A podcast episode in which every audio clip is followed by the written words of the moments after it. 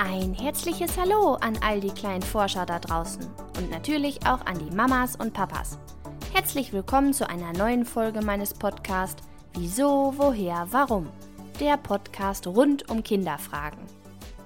Heute möchte ich eine Frage beantworten, die mir Eva, drei Jahre alt, bei meiner Arbeit im Kindergarten gestellt hat.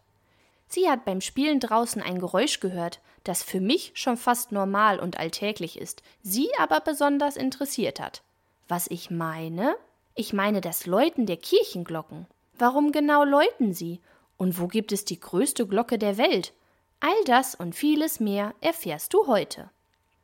Bestimmt hast auch du schon mal Kirchenglocken läuten hören. Vielleicht wohnst du ja in der Nähe einer Kirche, dann hörst du sie vermutlich sogar öfters am Tag. Oder du warst schon mal auf eine Hochzeit eingeladen, auch dann läuten die Glocken.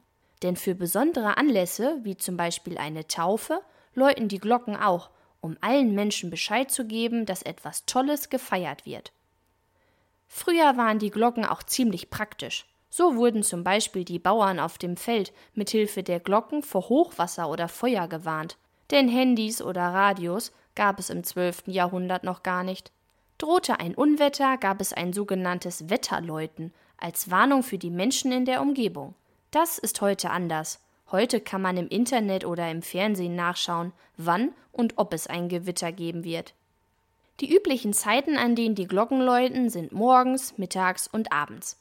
Dabei sollen die Glocken keine Warnung sein, sondern eine Einladung zum Gebet.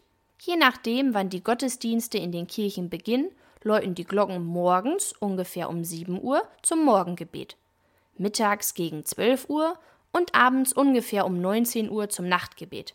Das ist aber von Gemeinde zu Gemeinde unterschiedlich. Es gibt aber auch Orte, da hört man die Kirchenglocken noch häufiger am Tag, denn dort läuten sie im Viertelstundentakt. Das heißt, die Glocke läutet einmal, wenn es Viertel nach ist. Wenn es halb ist, läutet sie zweimal. Wenn es Viertel vor ist, die Stunde also schon fast rum ist, läutet sie dreimal. Und zur vollen Stunde schlägt sie viermal. Und zusätzlich so oft, wie nun die Stunden rum sind. Das bedeutet also, wenn es 4 Uhr nachmittags ist, läutet sie noch viermal zusätzlich. Das ist allerdings überall unterschiedlich und jeder Ort bzw. jede Gemeinde entscheidet das für sich. Früher war dieses Ritual ziemlich praktisch, denn so wussten die Bauern auf dem Feld auch immer ziemlich genau, wie spät es gerade ist. Sie konnten sich auf das Läuten der Glocken verlassen, die immer pünktlich läuteten. Hier bei mir in Münster gibt es sogar einen Beruf, der auch etwas mit dem Brauch zu tun hat, den Menschen mitzuteilen, wie spät es gerade ist. Hier gibt es nämlich eine Türmerin. Eine Türmerin hat die Aufgabe, an allen Abenden außer Dienstags zwischen 21 Uhr und Mitternacht alle 30 Minuten zu tuten. Und zwar von ziemlich weit oben, nämlich von der Ludgeri-Kirche bei uns in der Stadt. Dort steigt sie all die Treppenstufen hoch und hat ihr Horn dabei. Schließlich sollen es die Menschen auf den Straßen unten ja gut hören können.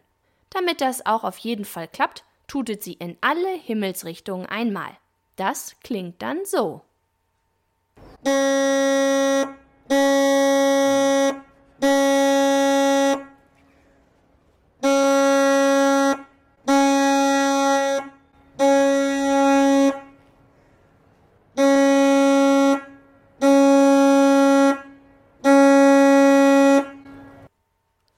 Von dort oben hat sie natürlich auch einen guten Ausblick auf die ganze Stadt.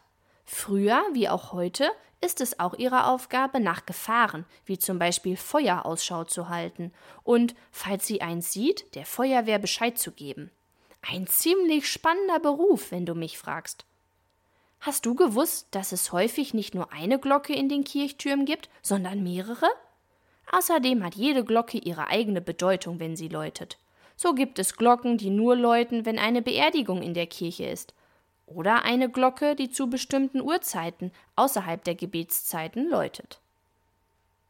Doch wie schafft man es eigentlich, so eine große, schwere Glocke zum Läuten zu bekommen?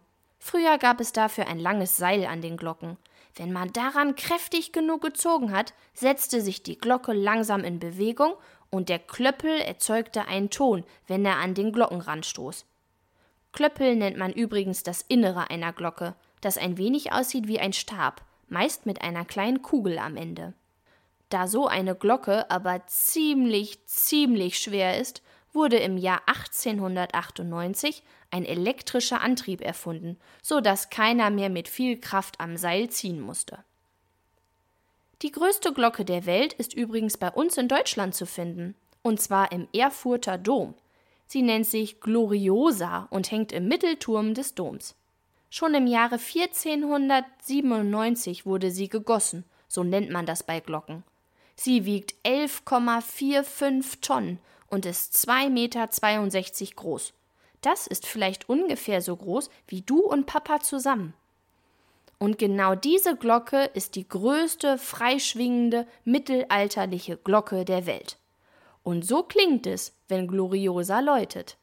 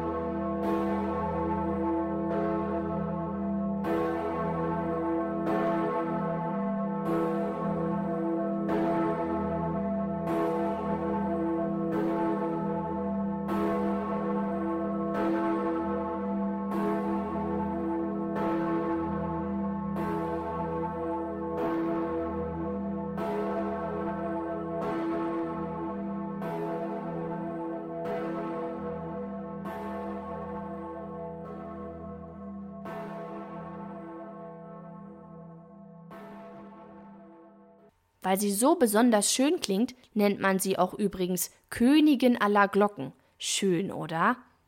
Bestimmt würdest auch du gerne mal eine Kirchenglocke zum Läuten bringen, oder? In manchen kleinen Orten in Deutschland ist das sogar möglich. Zum Beispiel in der Feldkapelle in Grafenrheinfeld. Dort gibt es ein kleines Glöckchen im Glockenturm, das von jedem Besucher, der in die Kapelle kommt, mit Hilfe eines Seils geläutet werden kann. Dieses Glöckchen ist nicht sonderlich groß, so dass man sie auch gut mit einem Seil zum Schwingen kriegen kann. Wer weiß, vielleicht wohnst du ja ganz in der Nähe dieser Glocken und kannst mal die Glocke läuten. Falls nicht, achte doch auch einfach mal darauf, wann du bei dir zu Hause oder bei einem Spaziergang die Glocken läuten hörst, denn nun kennst du dich ja richtig gut aus. Wenn du auch eine Frage hast, die ich beantworten soll, schreib mir gerne eine Mail an kinderfrage.gmail.com. Ich freue mich, wenn wir uns nächsten Sonntag bei einer neuen Folge von Wieso, Woher, Warum wiederhören. Bleib neugierig, deine Christina.